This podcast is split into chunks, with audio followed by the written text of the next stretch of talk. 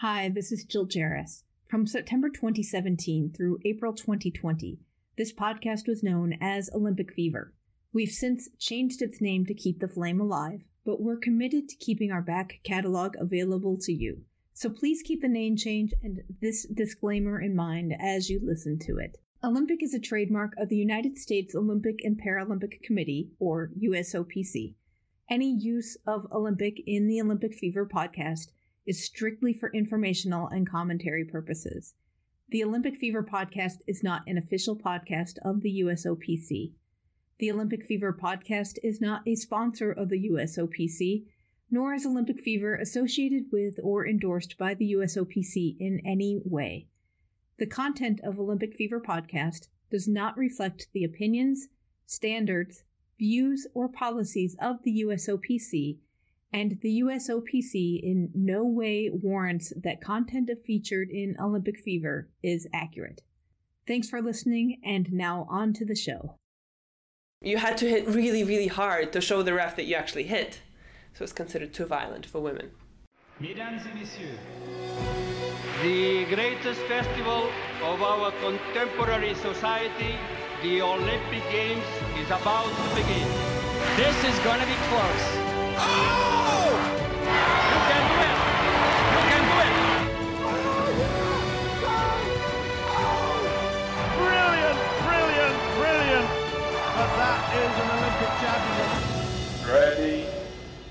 Hello, and welcome to another episode of Olympic Fever, the podcast for Olympics fans. I am your host, Jill Jaracz, joined as always by my lovely co host, Alison Brown. Alison, bonjour, comment ça va? I guess we get to break out the French again. Mais oui. Bonjour. Bonjour. And today we have a special guest. Contributor Ben Jackson is here with me. We are in Montreal. Bonjour, Ben. Welcome to Bonjour. welcome to the Comment show. ça va? Ah, bien, bien. So we We have Ben in the house. so yeah, it's really exciting. I had to do a roller derby tournament in Montreal, and we decided to come up early and do some interviews, meet some people, tour the village, see what's around here, and we ended up getting an Airbnb in the Olympic Village.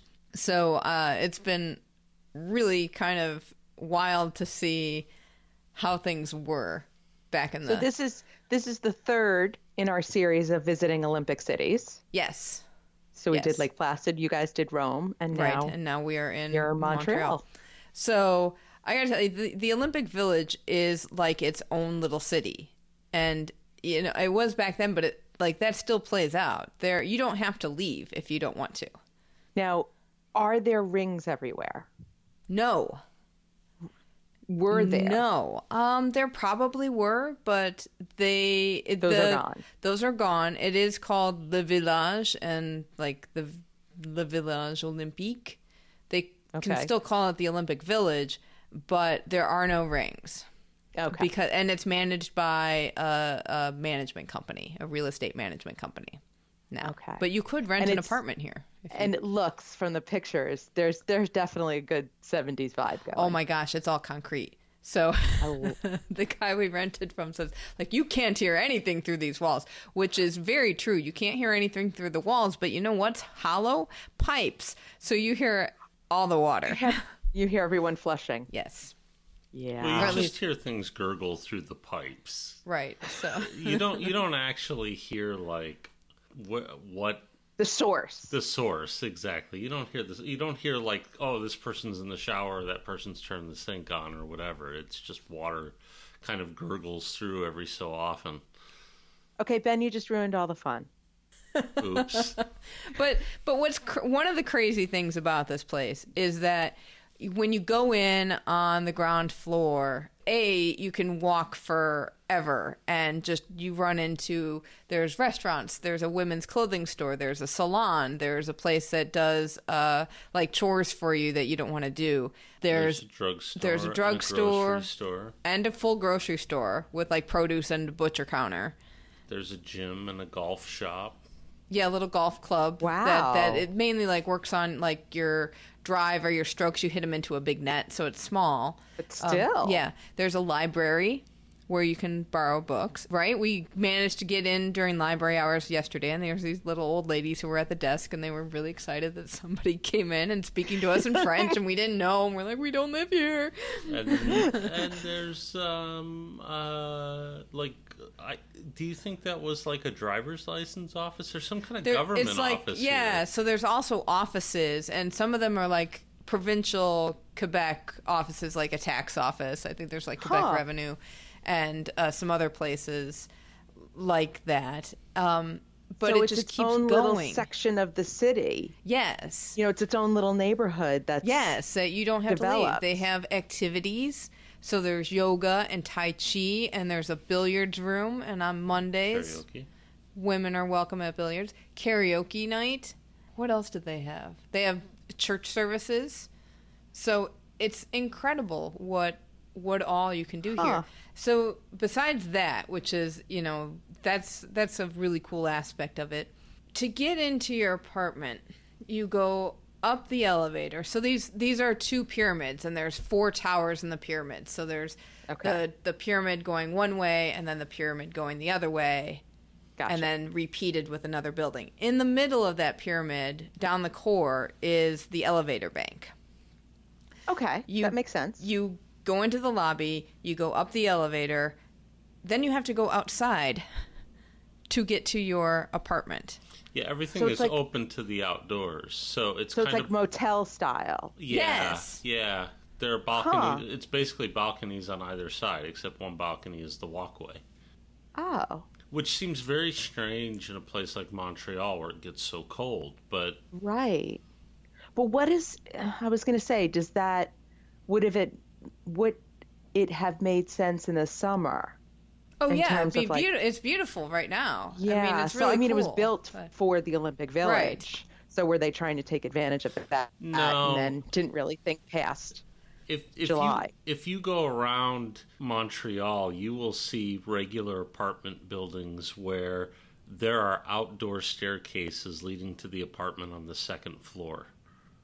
And So quite like a often, Montreal thing. yeah, and quite often those staircases are like spiral or have some kind of weird curve in them, and you instantly look at them and go, "Why?" Because it's so cold here all the time.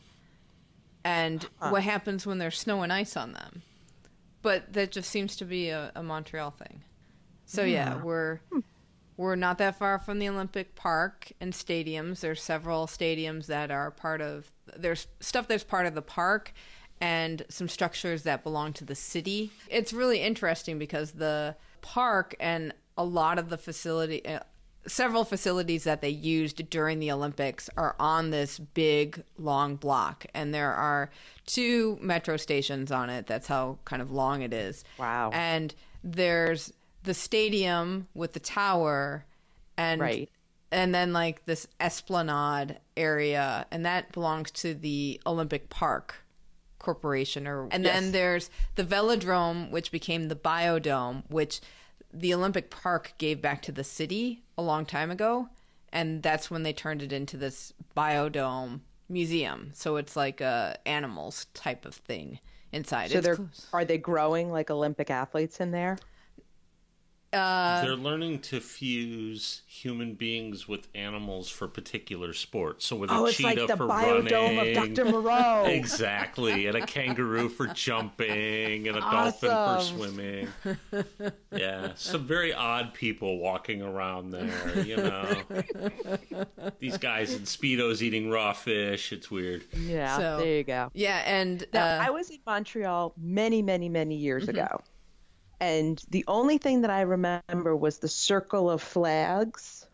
Yes, that is Is still, that still around, and, and Okay. we didn't really see it because it's at one end, but Mm-hmm. yeah, that's that's still there. They now have a the the Place Nadia Comaneci, which has Olympic really? ring. Yes, it's it's it's a Oh. like a, a tribute area to the Olympics in general. That game, so they've got rings and and I've put some pictures up. It's now the the cover photo of our Facebook page is the rings that are part of this place or little monument. And then they've got the plaques with all the winners, and that was original from right after the games. And then they put in um, the names of everybody who competed. And then there's some like tributes on the the bottom part of it that talk about how Nadia scored a perfect 10 and then it, there's a stairway that goes down and then there's pictures of a lot of other people and that's where I have a picture of me with uh, T-Bach circa. Yes, I saw that. I love that. So what's interesting is they the the Cedric, the guy who took us around, said they had an athlete from I think it was Belgium come and was looking for information or looking or somebody came from Belgium looking for information about the athlete who competed. And and so what they did was they said we we're going to respond to all of the things that people ask us about and we're going to update the park accordingly. And so they took the original winners plaques and they embedded them into these bigger pieces that now list all of the athletes by country so if you were from a country you could find your country and see all of the athletes who competed. It kind of reminds me a little bit of like the vietnam memorial where you have all the names in the wall. But but a little happier. much happier much happier. Yeah. um, But that that's nice that you're they're not just you know, so many times we talk about that it's not just about the people who medal, right. That it's about the competitors. And Thomas Bach was so big about getting that designation after people's names. Right, right. For anyone who's ever yeah, anyone who's ever competed at the Olympics. So that's that's nice that Montreal has has embraced that aspect of it Yes. to to include all the competitors. Yes. So one of the other the cool bits of our our tour, um, and we'll talk more about this on another episode. We'll talk more about all the the things we saw, um, but we got to go into the uh, what do they call it? The Institute for Sport for Quebec. It's a provincial sports training facility for high performing athletes. So this is where they fueled a lot of money to give the athletes here the best possible services they could. So it's super. So this is like their Olympic training center. Yes, one of their yes, training centers. yes, like it we, is. like the U.S. has a Colorado Springs or Lake Placid or okay. Exactly, exactly. So they train several sports there and they have huge gyms and Ben talked his way into letting them show us the fencing facility, which was really cool. They had Yes. Yeah, I, so a lot of this is is the pools and and I think some of the areas are open to the public, but then they have the the Institute of Sport and you walk in and of course the first thing you see is this like nutrition lab where they consult with the athletes. And then on all the different floors they've got different rooms devoted to the different sports. And so the the judo room and the gymnastics room with all the apparatus and that kind of thing. And then having been a fencer they said i said well can we see the fencing room you know and they brought us in and and it's really elaborate they've got a lot of nice equipment and the strips are all set up and it's when we were in there in fact there there were two guys who were wheelchair fencers practicing saber Oh, nice. Yeah, it was really cool. Well, I don't think they're too worried about people breaking into the fencing room.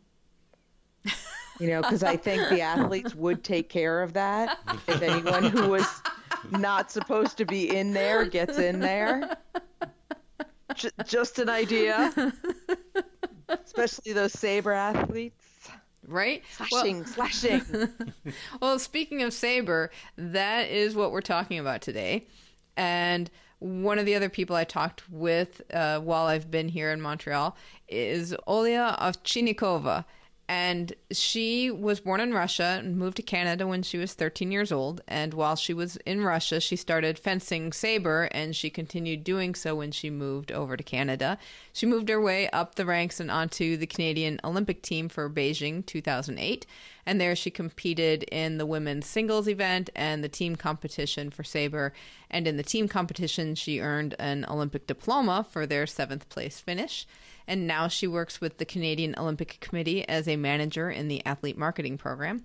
So I talked with Olya about a lot of different topics, but just for today, we're going to talk about saber fencing and how it works. Now, fencing has three different weapons saber, foil, and epee, and they're all slightly different and can be difficult to understand when you try to watch them on TV. So we're going to break them down in different episodes. So here is my interview with Olya about saber. Saber. Let's start with the weapon is just.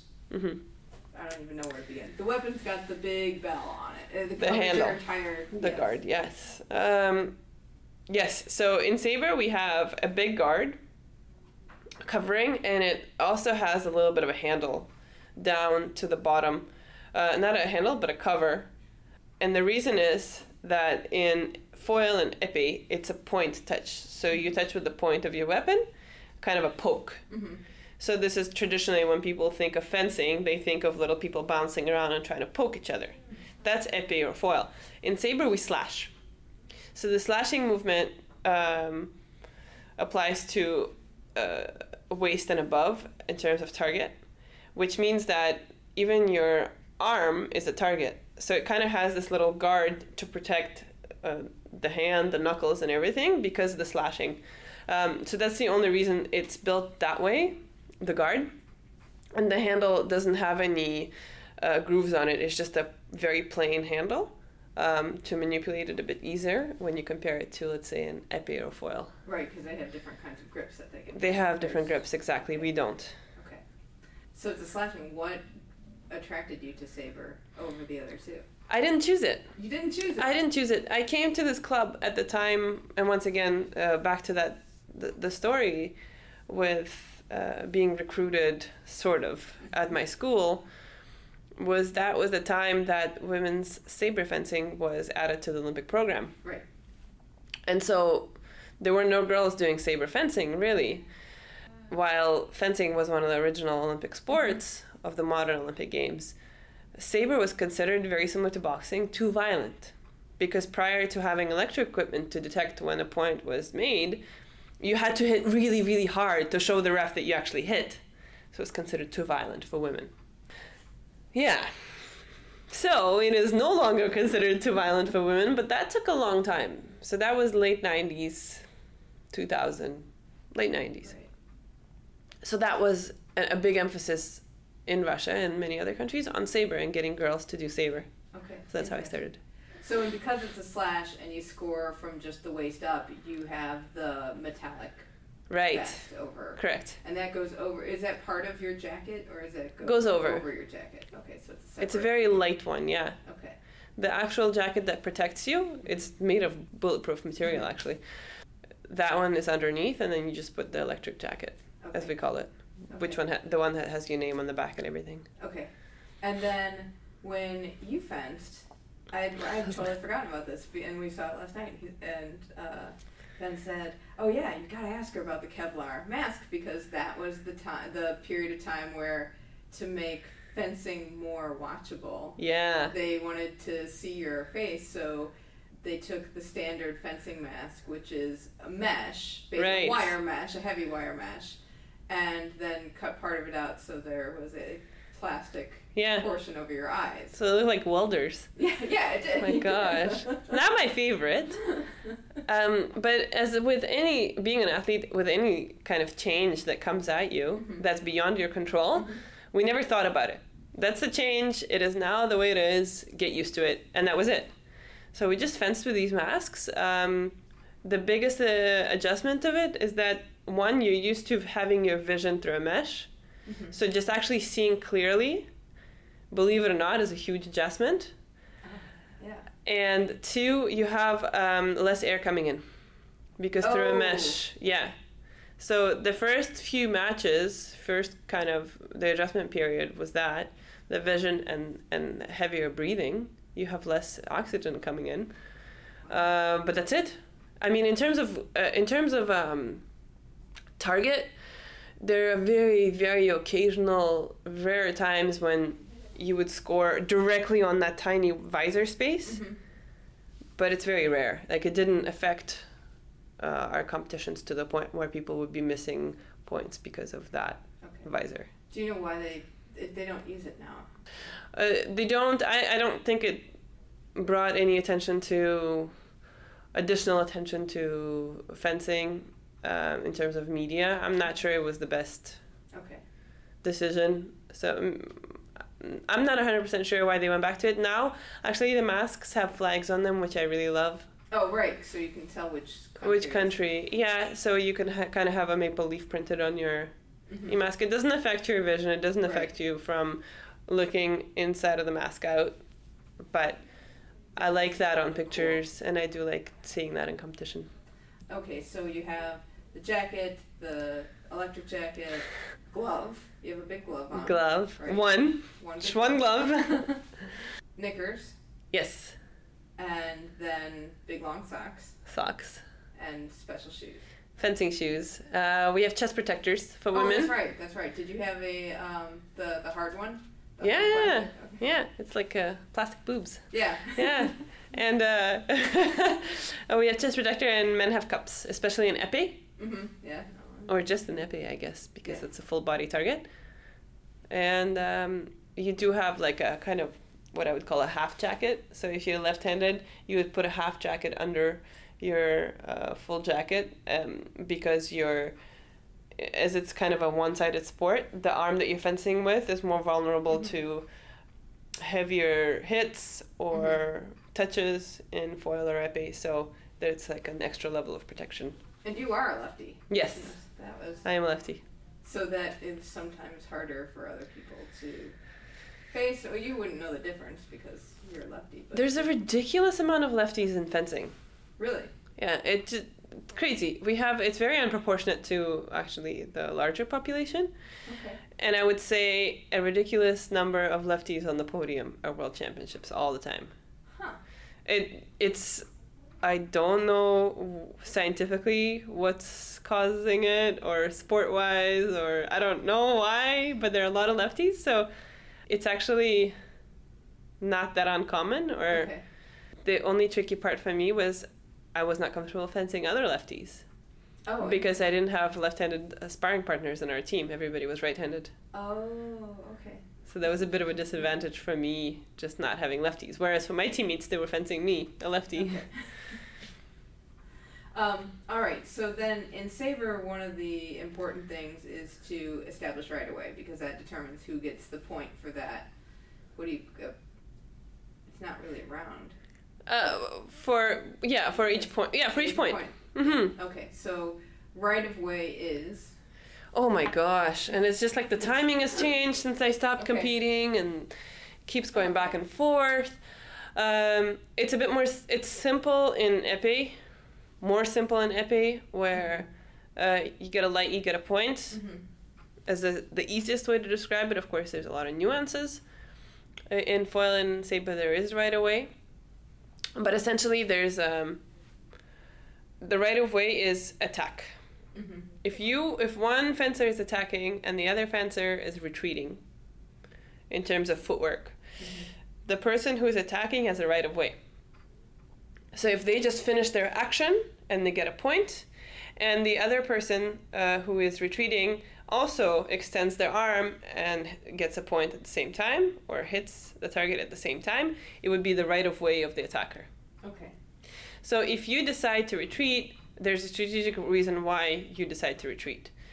That you're confident that you can make your opponent, opponent fall short in their attack, because you always have that distance game. You never want to give your opponent too much space, so that you can, you know, by body movement or arm movement or whatever it may be, uh, indicate that you're closer than you are, make them fall short, and then it's your right of way. Okay.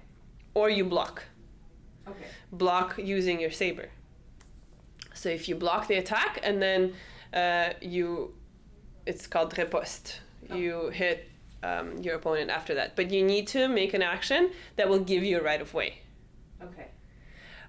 So I don't know if the, it's it's not it's never easy to to explain saber fencing because there's so many nuances and there's a counter attack. So if your opponent hesitating a lot and if they pull their arm back or if they stop completely, if you hit them, you can get right of way this way because you would be hitting them before they finish their action. Let's say. Okay. So there's a lot of You would get right of way, but then you'd have to hit them again to get the point, correct? Or no? you only hit once, Okay. right? So if you be, essentially you hit once and then the action stops, Okay. it's just hitting at the moment when you have right of way. Wow. And so that and That's what makes it so hard to watch. right. Yeah. It's very hard to learn what right of way looks like, Exactly. even for a referee. Even say. for a referee, exactly. And you even know that some refs judge differently than others too, and the timing is so precise in, in fencing. Mhm. You kind of don't want to waste any movement. You don't want to waste any tiny bit of space. Um, so the actions become so quick right. that they're hard to see. Mhm.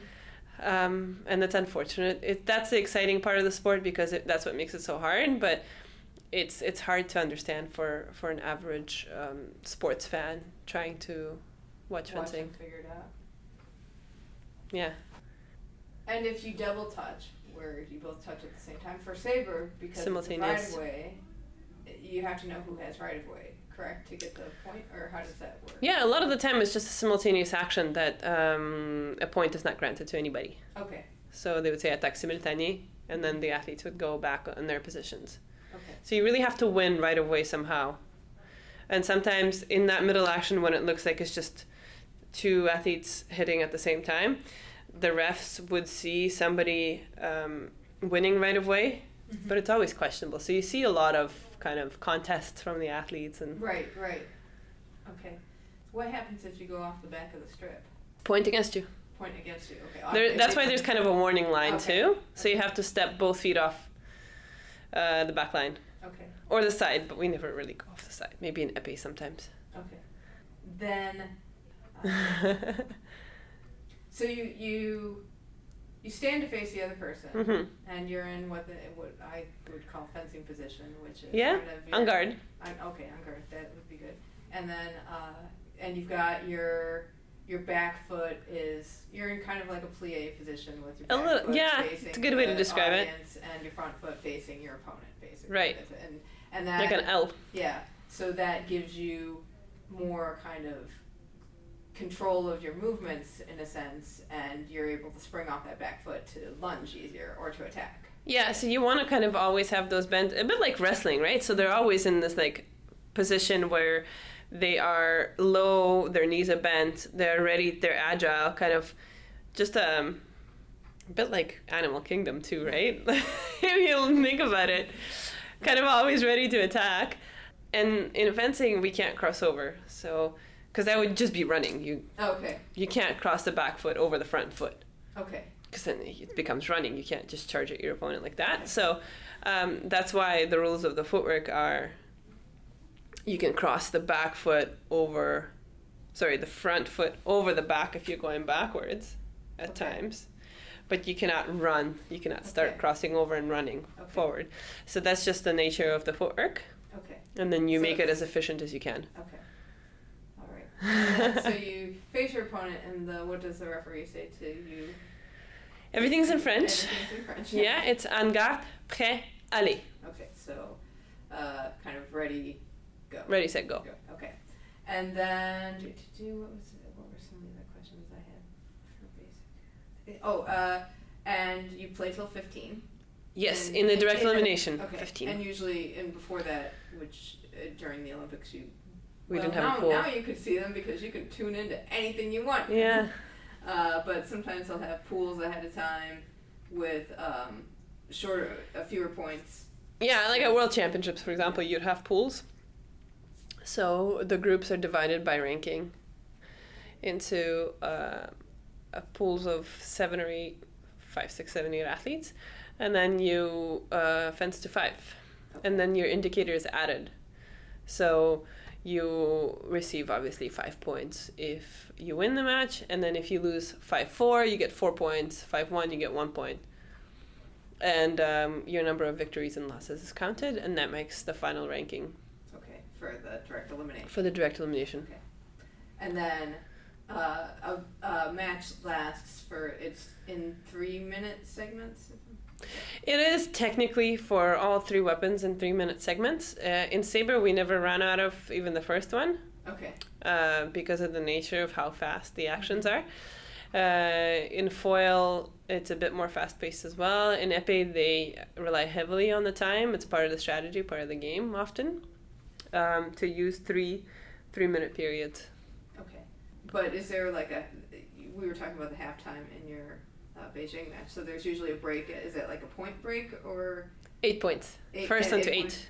is is and then it's One minute break. second. Okay. And that was um, when I started fencing. It didn't exist, so they had implemented it after I started to have a halfway point. So it's a bit of a strategy, kind Okay. of touch base with your coach. Okay. You have one minute to talk to him or her. Okay. Anything else we haven't talked about sport wise?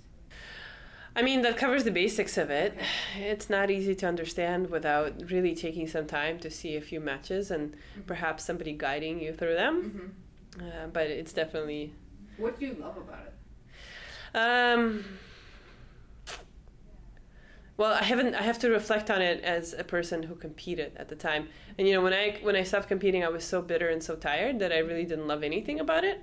But the reason I competed for the amount of time that I did, and and the reason I went as far as I did in my sport, is um, it's you're always improving on something, and I feel like it's you can apply that to any sport, but because it's so strategic. Uh, no match is the same, no opponent is the same, no experience is the same. So you're always calculating, thinking, trying to figure it out, doing strategy. If you're working on your attacks with your coach for a couple of weeks, then next thing you know, you have to work on something else. So it's just like a constant work in progress. And there's never a moment of like landing a perfect routine in figure skating. You mm-hmm. never have that moment. You can win a World Cup and still be like, well, you know, I need to work on my attack. Okay. It's just a, it's frustrating, but it's fascinating at the same time, if that makes sense.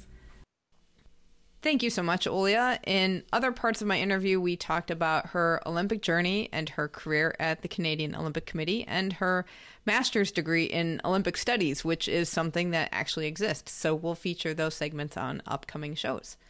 I'm excited. She was so Master's in lovely. Olympic she yeah, she's getting a master's in Olympic studies. She's finishing it up. Where? Okay. Uh, well. Okay. We'll, We'll talk about it later. Yeah, I know, Yeah, right? We'll talk about it later. It's an online program. That's all I'm going to say. Online program. Okay, so here's, here's here was my two takeaways from your interview. Number one, Yeah. she's left-handed, so I love her already. Right. And you would love her anyway because she is so charming. Yes, I mean she sounds lovely, but I'm like, okay, she's saying how fabulous it is to be left-handed, which I love. Now, the second thing, yet again, the IOC concerned about my lady parts. concerned about, you know, ladies getting slashed. Right? Ah, Do you have anything to say about Saber and women? Uh, well, so it's interesting because women could only fence foil in the Olympics for a very long time. And there were a bunch of different reasons why a lot of them, I think, were rooted in sort of that women as the more delicate of the species kind of notion. But as I understand it, and, and I haven't been privy to the inner workings of the IOC or the FIE, but the story as it comes down is that one of the reasons why it took so long to get women's saber in the Olympics was because the rest of the world knew that the U.S. would dominate because the U.S. has been letting women fence all kinds of weapons, all three of the weapons, for a long time. Oh, You know, fencing is one of those sports where certain countries feel a certain pride of ownership around it. And th- there was this notion that if we have women's saber, well, the Americans are going to dominate, and we can't, you know, we just can't have that. interesting. And if you look at what happened once women's saber was introduced for the first, I think, at least two Olympics, the U.S. dominated. Well, that makes sense. If if women in the U.S. had been competing saber for longer than women, then they had a deeper team. Right. You know, they had a deeper pool. It wasn't people switching to saber. It was girls who had fought. Uh, what do you say? Do you fight saber? Is that the Fence terminology? saber. Fence fence. saber. You know, for years and years, so they were very comfortable competing it, Right. which makes sense. Yeah, I, and and I think one of the things that is true about the U.S. is that I think the U.S. actually has a stronger tradition of women's sports than a lot of places, and and That's true. you know we don't we're not as hidebound by tradition, and so when when women said we want to fence saber, it was like okay, we can make that happen. I mean, even I, I know some women who fenced saber early on, and they did face some resistance at at different points, but but I think we overcame it in the U.S. sooner than than other places, and and our hmm. saber teams continue to be pretty strong. Other countries have certainly caught up, but you know, Mariel Zagunis, who was the first gold medalist in women's saber, United States, and she fenced and, and did very well. And and and recently she took some time off. She had a baby, and now she's back flying around the world and and fencing and getting on the podium all over the place. So. So, See, la- so they Lady didn't need to protect us La- from the slashing saber. yeah, Lady Parts was probably a convenient excuse of we don't want to lose to the Americans in a sport that we think is ours. And uh, I'll give you a little tease for one of our upcoming Olya segments. I asked her when she started fencing why she chose saber, and she said, "I didn't choose saber. They chose it for me because we were building up the program in Russia. They had they knew it was just around the They time knew that it was they coming. that yeah that that saber got approved, and it would be in a few years in the Olympics, but they needed to build up the the pool." Now, is saber the biggest and heaviest? No, No. Okay. no, epee is the biggest and heaviest. Okay. Because I like the idea of slashing. It's I don't know. it's a fun. I fenced all three weapons, and it's a fun weapon defense, and and you can you know the others are just pokes basically. You only score with the tip. See, that's Um, you know, give me a weapon that I can really wield. if you want to swashbuckle, then saber's probably more the one for you. It's it's I could I could do an eye patch and a hook and a. Oh my gosh.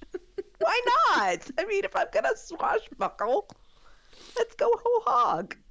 as long as you don't have a Sure. peg leg. Well, you know what? If you give me a weapon, Yarr, Alison's got weapons. Yar. yeah, this just stand clear. That's all I'm gonna say. Stand clear. Oh man. There will be video of you fencing at some point, right? Um. Well, we'll see. I, I, I will just say this. You signed up for this. It is not our fault if you find it addictive and continue with it. I know. Yes. So for uh, the Olympic Fever Olympic Day challenge, hashtag OFOD, I, I will. I may be doing a little fencing. Very cool. Possibly. Very cool. Yes. Knock on wood. Knock on wood. Yes, and I think I will be also on a horse. Ooh. How old Spice of you? I know it. It may actually end up being after That's the fine. official Olympic Day, but that's okay. You know, that I figure too. we were What do you- doing the whole month of June. Do you swim in the Olympic pool? Do we Okay. have pictures well- of swimming oh, in the Olympic pool? No, there's no pictures of me swimming because I went by myself today. But Oh, um, we have on. pictures of the pool. We have pictures of the pool.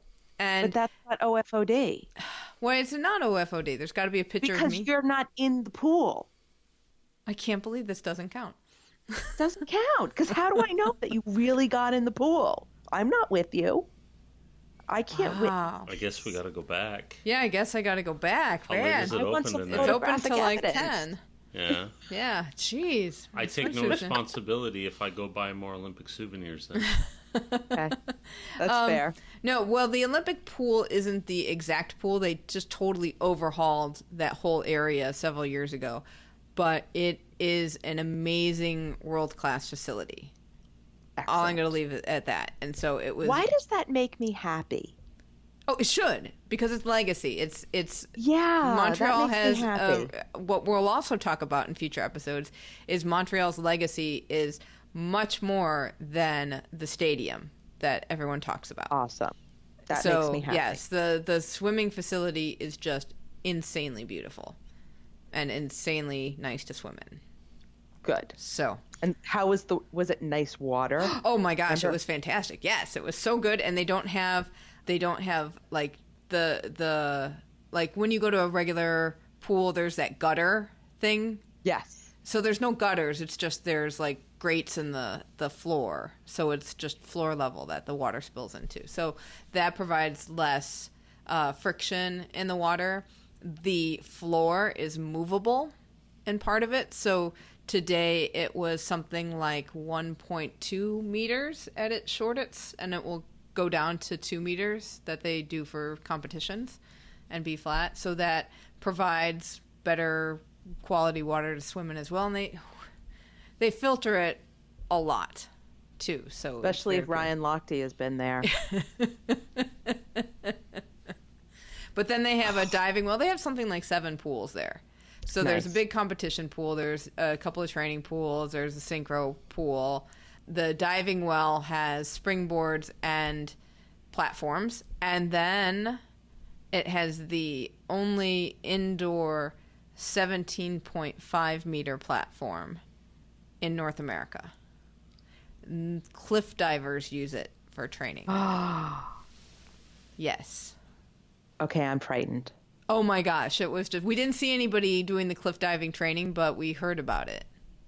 Oh So man, that's because they all to tell you. because they all died probably trying to. My God. Okay, so did you pick up any trivia while you were here? I do have some trivia for you. Okay. I do. Let's so, see if you've got trivia that I've got. oh, ooh, Oh. yeah. Well, This is so, mine, So, so- these are the things. These are a couple of things that we learned, and maybe you want to keep this for the other thing. But um, so when you look at the the Olympic Stadium, there was one part of it that wasn't built before the games. Do you know what that part is? Was that the roof? Close. It was the tower. Oh, okay. Because I knew they had all the issues. They used to have a retractable roof Right. that didn't work. right. So so here's the second part of the the Okay. the trivia. So wait, the tower wasn't there? no. No, they The didn't tower- the- finish it in time. Oh, because the tower to me is so I- iconic. Of the Right? Yep. wow. And so, do you know what's special about the roof on the Olympic Stadium? Well, originally it was retractable, but it's not anymore, right? They switched it to a permanent roof. Is that still true? It's kind of a semi-permanent roof. Do you remember what's special about the roof? It's Kevlar. No. I have no idea. So it's one of the few roofs in the world that is supported from above. It's supported by the tower. So when you look at the tower, the tower's at a 45 degree angle, and there's all these guy got the- wires. Yeah. Those are there to support the roof. Oh, that makes me nervous. Oh, it's really neat. It's very pretty and it does look really cool, but I need to learn more about engineering before you get me back in that stadium.